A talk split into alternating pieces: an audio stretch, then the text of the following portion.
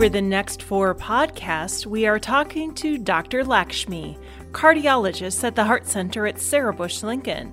We'll be talking about heart attacks, statins, AFib, and congestive heart failure in this series of short podcasts.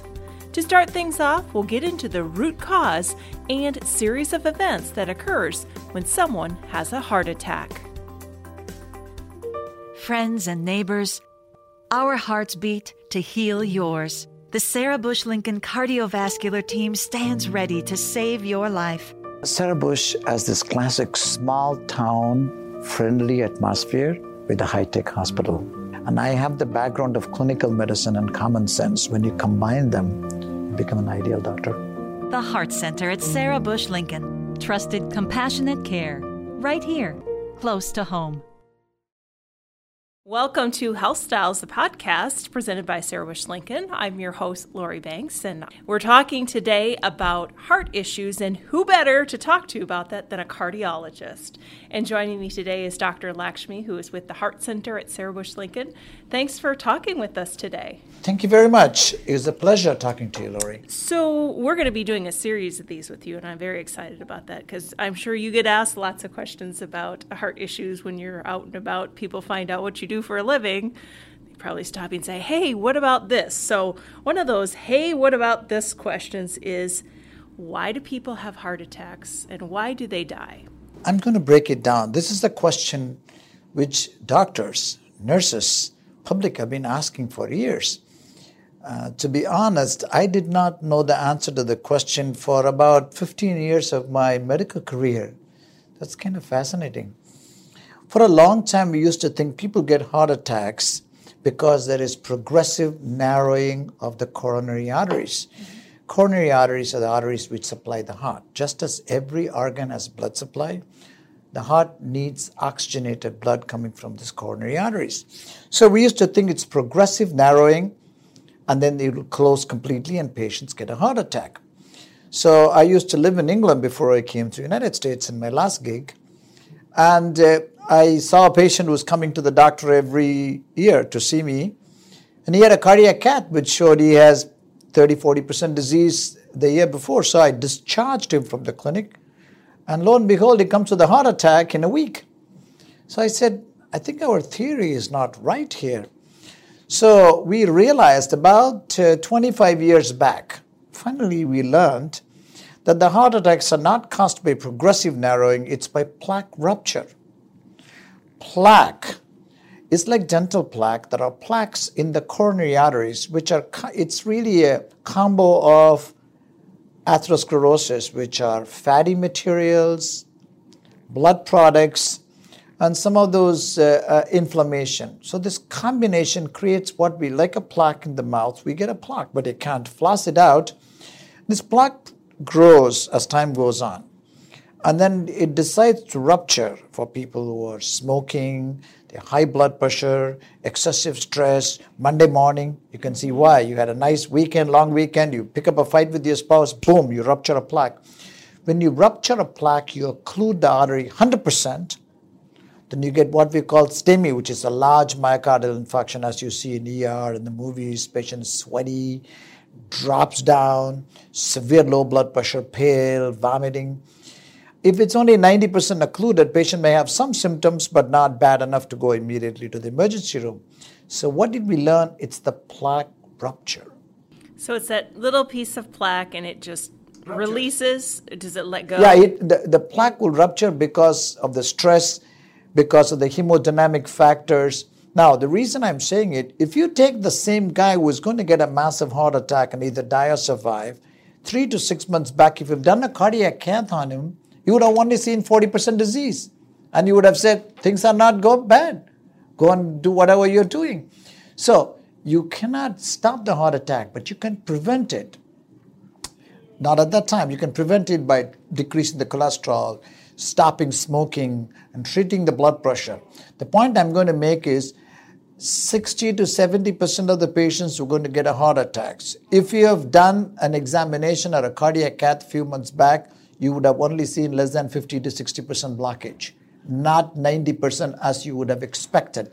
Does it make sense what mm-hmm. I'm saying? Mm-hmm. So you wouldn't have expected it. and and patient die because of plaque rupture. they get a heart attack. So, and when you say occluded, that means it's blocked, the artery. 100% blocked. So there is no blood flowing through the artery. So the muscle will die because the muscle does not get blood supply. And if you don't open the artery within a few hours, that's why we used to say time is muscle. When you have a big heart attack, you should try to open up the artery within a one and a half hours of you reaching the hospital. So that we used to call the balloon, the door to balloon time should be less than 90 minutes if the cath lab is inside the hospital. If you have to transfer the patient, then it should be less than two hours because you want to prevent the muscle damage. So the most important point is heart attacks are not caused by progressive narrowing of the artery as you would have imagined. It's due to the plaque suddenly rupture due to a variety of reasons, particularly stress in the appropriate patients, and they get a big heart attack. So the other part of that question is well, then why do people die from a heart attack? That's another very important question.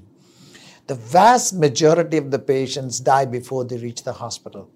Patients who have the massive heart attack, 50% of them, they die before they reach the hospital.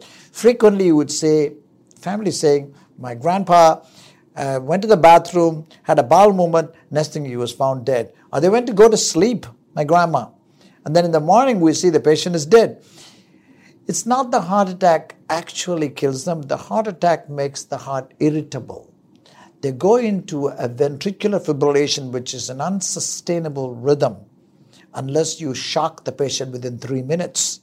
So what is it when your heart is doing that? What does it look like? I know we're doing audio, but what what what, what a heart is? The heart is basically instead of nice lub dub, it's going to it's going really fast, erratic, and it's not producing any contraction which will send the blood to the rest the, the tissues. So the blood has to come out of the heart to the various tissues for you to survive. So this heart is beating so erratic irregular. So, why does it happen? Because of the sudden decrease in the blood flow, the heart during the stress starts fibrillating. So, if that happens, unless you save the patient by shocking them within a few minutes, they will not survive. Now, some, not everybody gets ventricular fibrillation, but the patients who die immediately are going to die unless you shock them out of it. Within this is why you see in the movies and ER somebody put the paddles on and then say shock him. So unless you do a cardioversion or a shock immediately, these patients will not survive. Now, once they survive the acute episode for a couple hours, then they don't they still have the risk of arrhythmia for 24 hours. So the death per se is not caused by the heart attack. The heart attack caused the heart to be irritable they develop ventricular fibrillation or ventricular arrhythmias and die. Now, once the heart attack, if you take care of them, they still have risk for a few days, but then they develop congestive heart failure. If they are purely due to the effect of the heart attack, somebody is dying, it will be several days. But the immediate death is related to an arrhythmia. That's why they should be immediately come to the hospital and they should be kept in intensive care unit where you monitor them very carefully. But the first hour is crucial. That's why if somebody is having severe chest pain, you should immediately call the emergency room or call the EMT so that somebody will see the patient yeah. to prevent that arrhythmic death. Get to the ER. Don't go to a, a local clinic. Right. Make sure you get help right away. If you think this is a massive order, don't waste time calling the doctor. Because these patients should be in the call the EMT, call the ambulance. Don't mess around with them because the ambulance people know how to cardiovert them, how to shock them if they need to. They are very well trained, the EMTs are. And I think, do you find people say, oh, I just, I didn't want to make a big deal out of it. What if it wasn't a heart attack? What if it was indigestion? I'd be so embarrassed. It, that's what I used to say. When somebody is 50 or 60 or 70 years old, you're not going to die from indigestion. It's okay to call the, call the emergency room. If it turned out to be not, it's okay because you have one chance. If it turned out to be a heart problem you didn't call them, you may die. So I always tell them, do not worry. If you're having severe chest pain, if you're shocked, if you're vomiting, don't, don't think it's indigestion. Nobody dies of indigestion. My favorite quote people die of heart attack. So call for help immediately. All right, that was very interesting. Put a different spin on uh, what we've thought of heart attacks for a very, very long time. Thank you. I think I really want to emphasize do not waste time. Make sure you call the EMT, Go to the emergency room if in doubt. And people get plaque rupture during times of stress. Make sure you go to the primary care physician to be treated for your high cholesterol, diabetes mellitus, high blood pressure, and quit smoking. Thank you, Dr. Lakshmi, and thank you for listening to Health Styles, presented by Sarah Bush Lincoln. I'm your host, Lori Banks. Don't forget to subscribe to our podcast so you know when new shows are added. You can find us wherever you listen to your podcasts or on our website at sarahbush.org slash podcasts. And be sure to connect with us on social media by searching Sarah Bush Lincoln. We'll continue our conversation with Dr. Lakshmi next week with a discussion about statins, so be sure to listen in. Now, remember, the information presented today is not a substitute for medical care. If you have questions or concern, always talk to your healthcare provider. We hope you found the information in this podcast helpful.